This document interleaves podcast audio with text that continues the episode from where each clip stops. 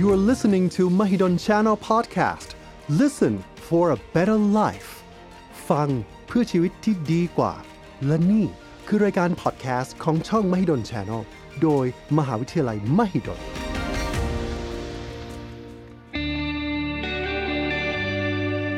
เครียด เศร้า มีความทุกข์ หาทางออกไม่ได้ ไม่รู้ว่าจะคุยกับใคร อยากให้ทุกคนมาฟัง Mahidol Channel Podcast ที่จะมาช่วยคุณในการจัดการปัญหาสุขภาพทางใจ ในรายการ Remind รู้ทันปัญหาสุขภาพจิตสำรวจอารมณ์ความคิด เข้าใจพฤติกรรมของตนเองและคนใกล้ตัว กับผม อาจารย์เต้ระพีบุญเปลื้อง คณะวิทยาศาสตร์ มหาวิทยาลัยมหิดล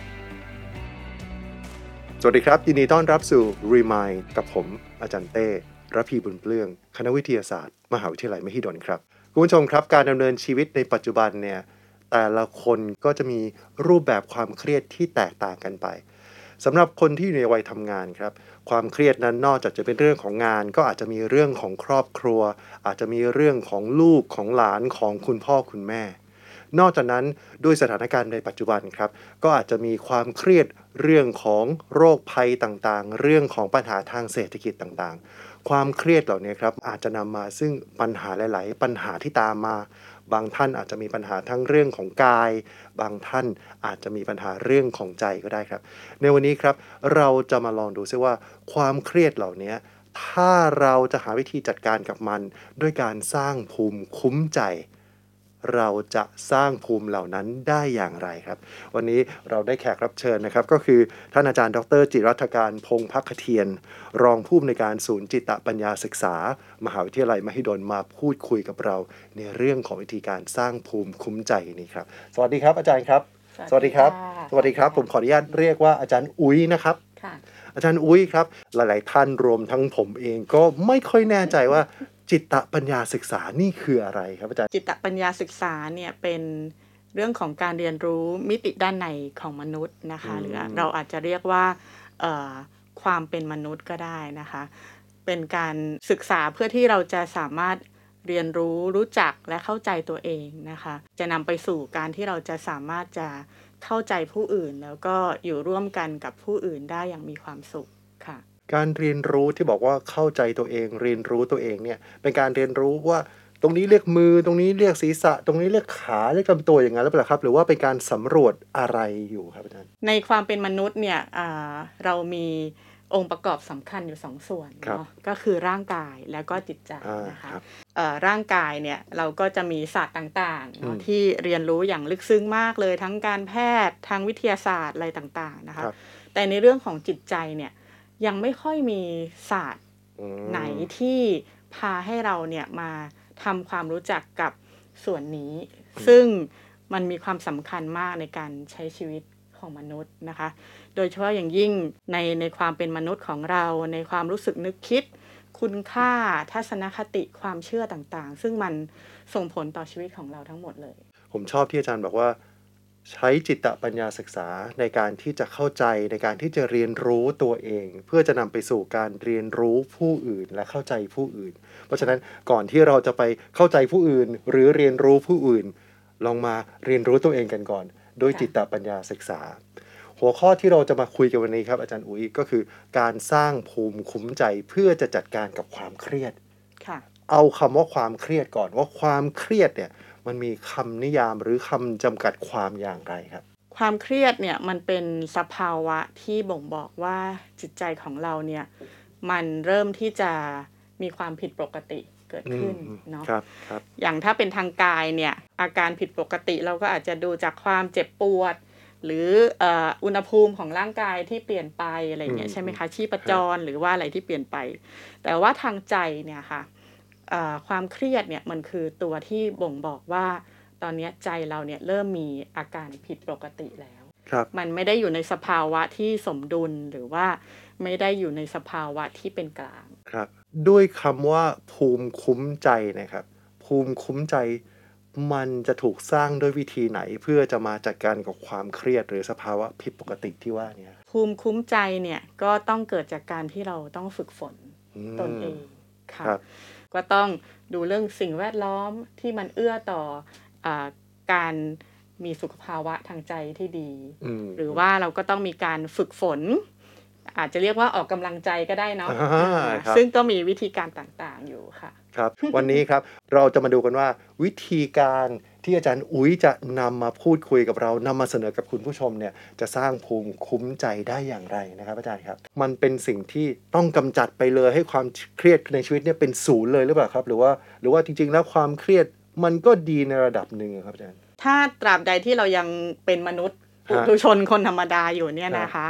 มันก็คงจะทำให้ความเครียดเป็นศูนย์เลยเนี่ยอืมยากเนาะครับ เพราะว่าเราก็ยังต้องใช้ชีวิตต้องเจอกับปัญหาอุปสรรคต่างๆ ที่เกิดขึ้นสถานการณ์ที่เปลี่ยนแปลงไปฮะแต่ว่าเราก็มีวิธีการที่เราจะ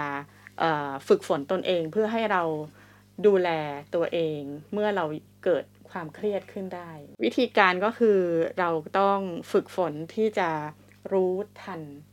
ความคิดหรืออารมณ์ความรู้สึกของครับเรานะครัคะบ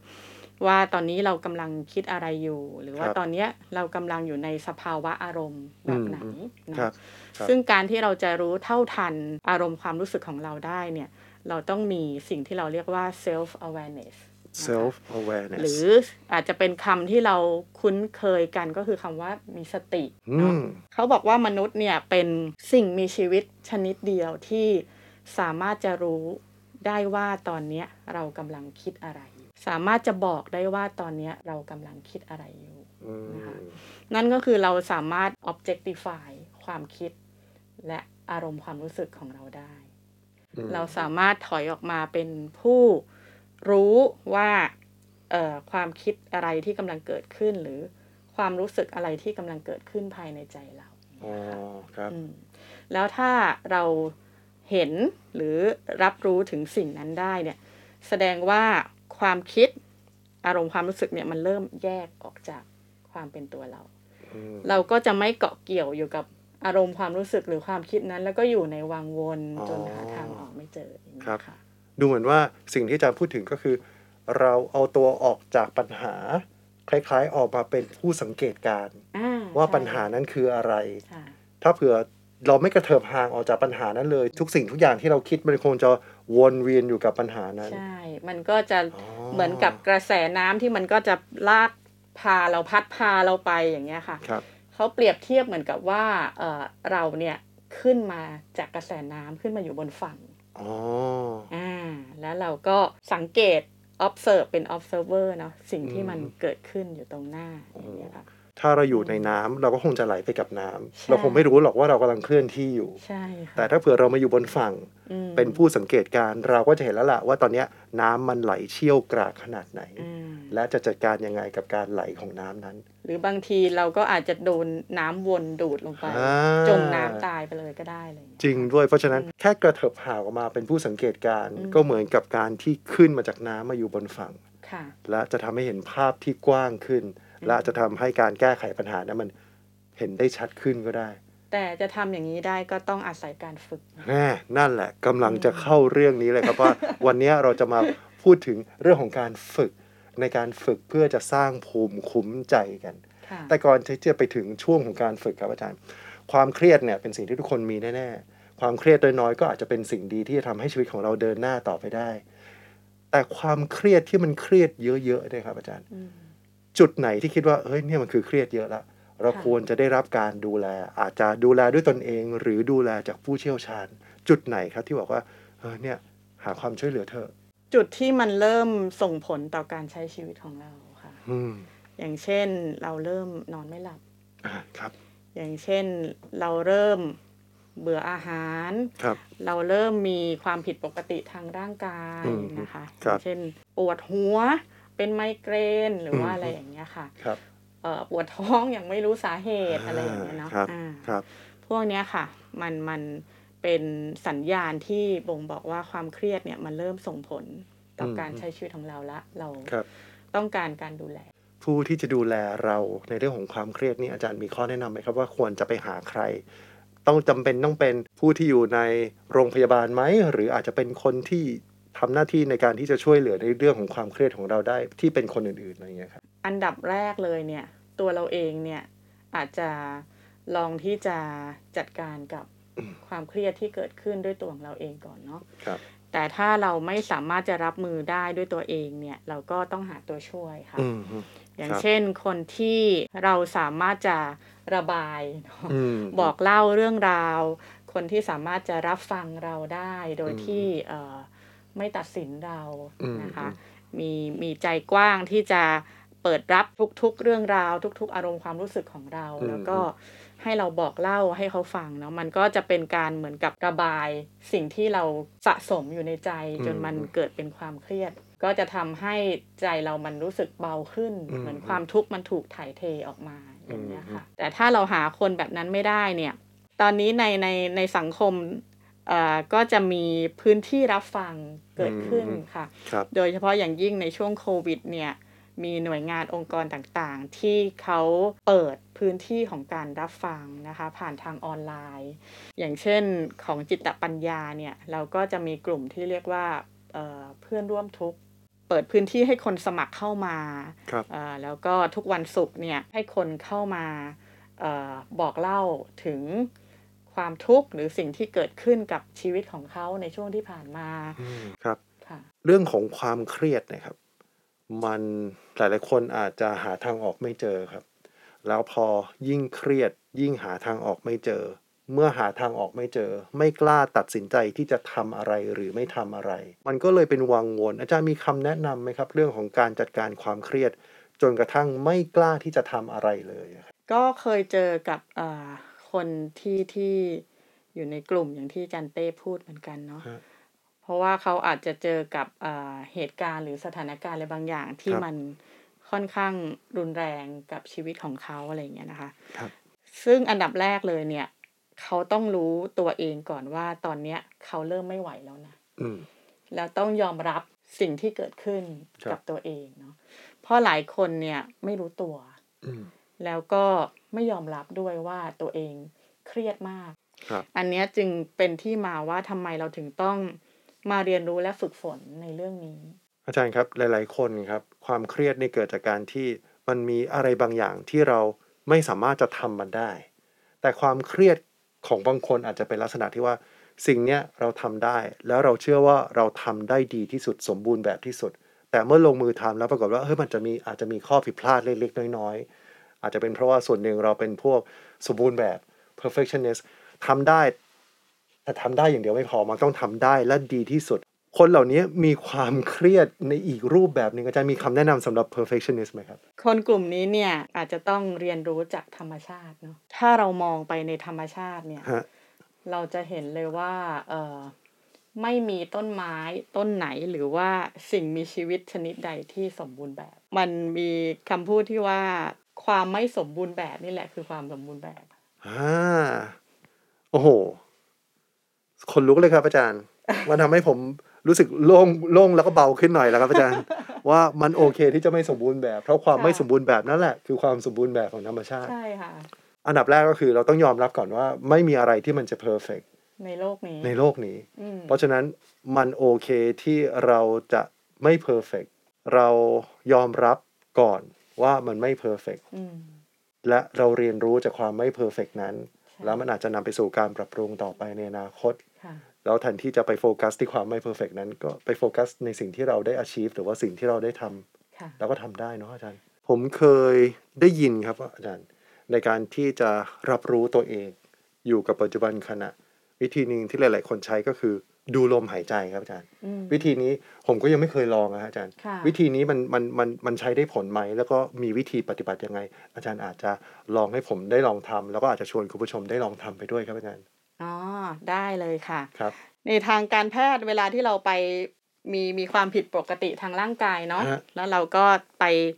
ไปพบแพทย์ไปหาหมอเนี่ยเขาก็จะบางทีเขาก็ต้องให้เราไปสแกนร่างกายดูใช่ไหมคะตอนเนี้ยเราลองมาใช้ การรับรู้ของเราที่จะสแกนร่างกายของตัวเองดู จะพาจันเต้ได้ลองมีประสบการณ์กับเอ่อ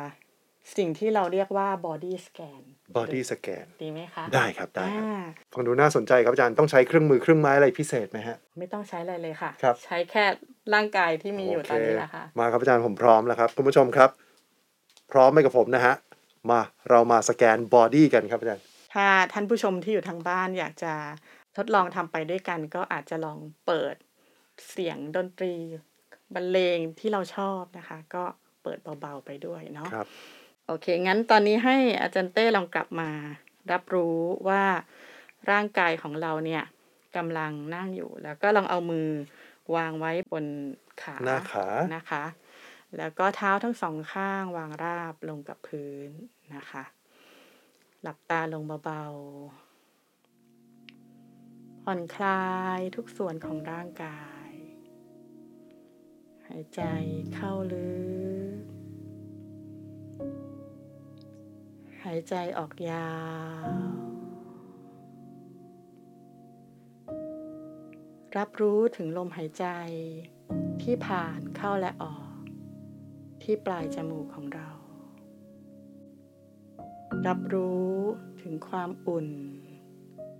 หรือความเย็น ของลมหายใจที่เข้าและออก สังเกตจังหวะการหายใจของเราที่เป็นไปตามธรรมชาติ ว่าเราหายใจลึก หรือหายใจตื้น หายใจเร็ว หรือช้า อย่างไร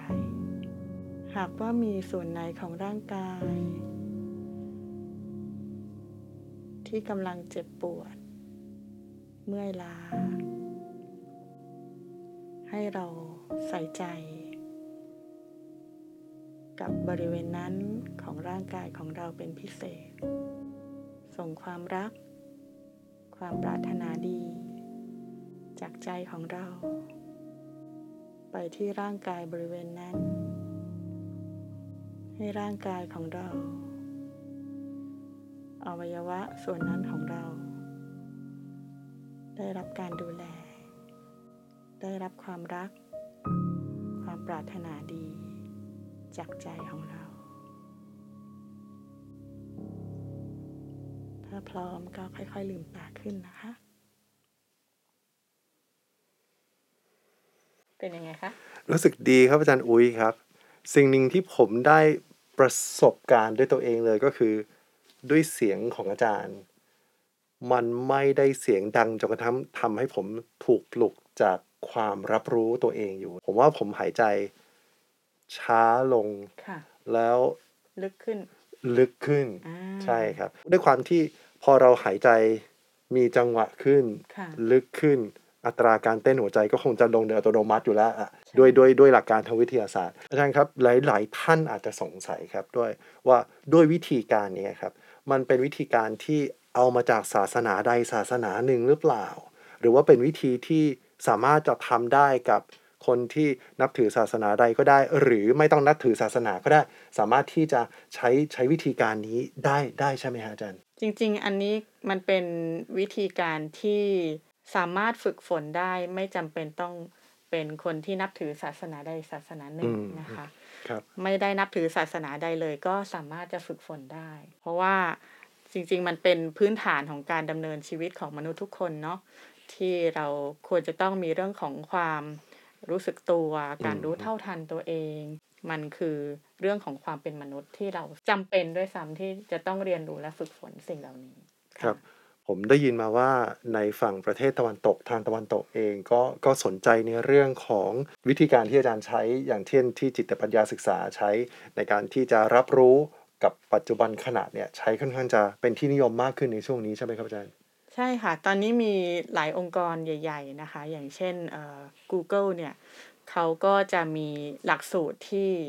พัฒนาบุคลากรของเขาในเรื่องเหล่านี้เลยนะคะ ชื่อ Search Inside Yourself นะคะ ก็เป็นเรื่องของการฝึกเรื่อง self awareness เรื่องของ mindfulness นะคะอืมหรือว่าในสถาบันอุดมศึกษาในมหาลัยต่างๆ เนี่ยครับก็จะมีการเรียนรู้เรื่องเหล่านี้รวมถึงงานวิจัยที่เอาไปเชื่อมโยงกับอ่าความรู้ทางด้าน neuroscience อะไรอย่างเงี้ยค่ะ ก็เป็นเป็นเรื่องที่เอ่อในในทางตะวันตกในทางต่างประเทศเนี่ย ก็ให้ความสนใจอย่างกว้างขวางมากอาจารย์ครับกิจกรรม body scan เนี่ยผมว่า ผมได้ประสบการณ์อย่างที่ผมอาจจะไม่เคยรู้สึกมาก่อน แล้วก็คุณผู้ชมบางท่านนะฮะอาจจะอยากได้ประสบการณ์แบบเดียวกับที่ผมได้รับเวอร์ชั่นที่เป็นเวอร์ชั่นเต็มๆสำหรับกิจกรรม Body Scan ครับ จะถูกตัดออกมาแบบ uncut เลยครับ เพื่อจะเป็นไกด์ให้คุณผู้ชมได้ลองทำตาม แล้วก็หวังว่าจะได้ประสบการณ์เดียวกันกับผมครับอาจารย์ ถ้ายังไงค่ะคุณผู้ชมอย่าลืมไปติดตามชมใน uncut version ของ Body Scan นะครับ อาจารย์ครับที่ศูนย์จิตตปัญญาศึกษาครับ นอกจากกิจกรรม Body Scan เมื่อสักครู่ที่ว่านี้แล้วเนี่ยอาจารย์มีกิจกรรมในรูปแบบอื่นๆอีกไหมครับ ที่อาจจะช่วยดูแลด้านในของมนุษย์ค่ะที่จะช่วยตอบโจทย์ในหลาย ๆ โจทย์ที่หลาย ๆ ท่านอาจจะอยากที่จะได้ตัวช่วยครับอาจารย์ จริง ๆ มีกิจกรรมหนึ่งหรือเครื่องมืออันหนึ่งเนาะที่เป็นพื้นฐานสำคัญของจิตตปัญญาค่ะก็คือเรื่อง deep listening หรือว่า dialogue เพราะว่าเราเชื่อว่าการฟังเนี่ย มีความสำคัญมากในการที่เราจะเชื่อมโยงความเป็นมนุษย์ของเรากับหัวใจของคนอื่นอืมการที่เราสามารถจะรู้เท่าทันตัวเองว่าในขณะที่เรากำลังฟังคนคนหนึ่งพูดเนี่ย ในหัวของเรามันมีการทำงานอยู่ตลอดเวลา เราเรามีคำถามกับสิ่งที่เขาพูด หรือเรามีความรู้สึกเห็นด้วยไม่เห็นด้วยกับสิ่งที่เขาพูด เราชอบไม่ชอบ หรือเราเกิดการตัดสินอะไรบางอย่างจากอคติภายในของเราเองเนาะจากประสบการณ์ของเราจากความรู้ที่เราเคยมีอะไรอย่างเงี้ยค่ะแล้วถ้าเราไม่รู้เท่าทันสิ่งเหล่านั้นเนี่ยมันก็จะเกิดท่าทีบางอย่างที่ส่งผลต่อคนที่เขากำลังสนทนาอยู่กับเรา เพราะฉะนั้นเรื่องของการฟังเนี่ยก็เป็นเรื่องที่เราก็พากันฝึกฝนแล้วก็เรียนรู้อยู่ แล้วเราก็จะมีคอร์สที่ พาให้คนมาฝึกฟังอย่างลึกซึ้งกัน ครับค่ะผมว่าเรื่องของทักษะการฟังนี่เป็นสิ่งหนึ่งที่เราอาจจะไม่ได้รับการฝึกฝนครับอาจารย์ เราฝึกฝนการพูด เราฝึกฝนการเขียน เราฝึกฝนการอ่านใช่แต่ทักษะการฟังมันเป็นเอลิเมนต์อันหนึ่งที่สำคัญในเรื่องของการสื่อสาร โดยเฉพาะอย่างยิ่งการฟังอย่างที่อาจารย์พูดถึงเนี่ย มันจะทำให้เราผมคิดเอาเองนะว่าเราจะเข้าใจว่าอีกฝ่ายหนึ่งต้องการจะสื่อสารอะไร และเราจะเข้าใจเขาอย่างลึกซึ้ง โดยที่ ไม่ได้เอาตัวเองเป็นผู้ตัดสินใช่ไหมครับอาจารย์ใช่ค่ะในหลาย ๆ มหาวิทยาลัยครับก็จะมีมีกระบวนการในการที่จะฝึกฝนให้กับนักศึกษามีกระบวนการในการรับฟังที่มีประสิทธิภาพมากขึ้น หรือเป็นการฟังอย่างลึกซึ้ง ที่มหาวิทยาลัยมหิดลเองก็มีอยู่หลากหลายกิจกรรมที่จะฝึกฝนนักศึกษา เช่นกัน ทางศูนย์จิตปัญญาศึกษาก็มีกิจกรรมสำหรับบุคคลทั่วไปอยู่ใช่ไหมฮะกิจกรรมเหล่านี้เปิดรับคนทั่วไปด้วยไหมครับอาจารย์ เปิดรับค่ะ เรามีเอ่อ มีหลักสูตรฝึกอบรมระยะสั้นนะคะ แล้วก็เรามีหลักสูตรที่ทำเป็นเอ่อ map C map X ที่สามารถที่จะเก็บเป็นหน่วยกิจ แล้วก็ถ้าใครที่สนใจจะเอ่อเข้ามาเรียนต่อในระดับปริญญาโทในภายหลังเนี่ย เราก็สามารถที่จะเอาหน่วยกิจเนี่ยค่ะอ่ามาสะสมไว้แล้วก็เวลาที่เข้ามาเรียนเนี่ย ก็ไม่จำเป็นต้องเรียนในวิชานั้นแล้วอืมนะคะครับ ตอนนี้คุณผู้ชมหลาย ๆ ท่านคงจะสงสัยแล้วครับว่าถ้าอยากจะได้ข้อมูลเพิ่มเนี่ยครับจะไปติดต่อที่ไหนหรือหาข้อมูลเพิ่มได้ในช่องทางไหนครับอาจารย์ ก็สามารถเข้ามาในเว็บไซต์ของศูนย์จิตปัญญาศึกษามหาวิทยาลัยมหิดลได้นะคะ www.ce.mahidol นะคะ .ac.th นะคะ แล้วก็สามารถเข้ามาในเพจ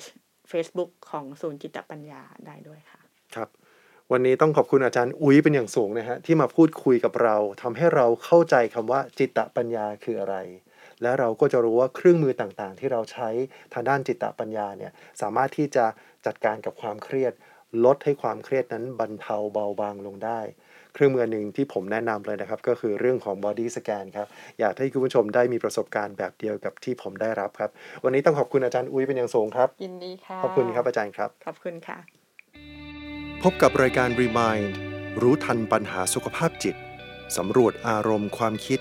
เข้าใจพฤติกรรมของตนเองและคนใกล้ตัว ทุกวันจันทร์ เวลา 18 นาฬิกา ที่ Mahidol Channel Podcast ผ่านช่องทาง Facebook Mahidol Channel YouTube Mahidol Channel Apple Podcast Spotify Anchor b l o g d i t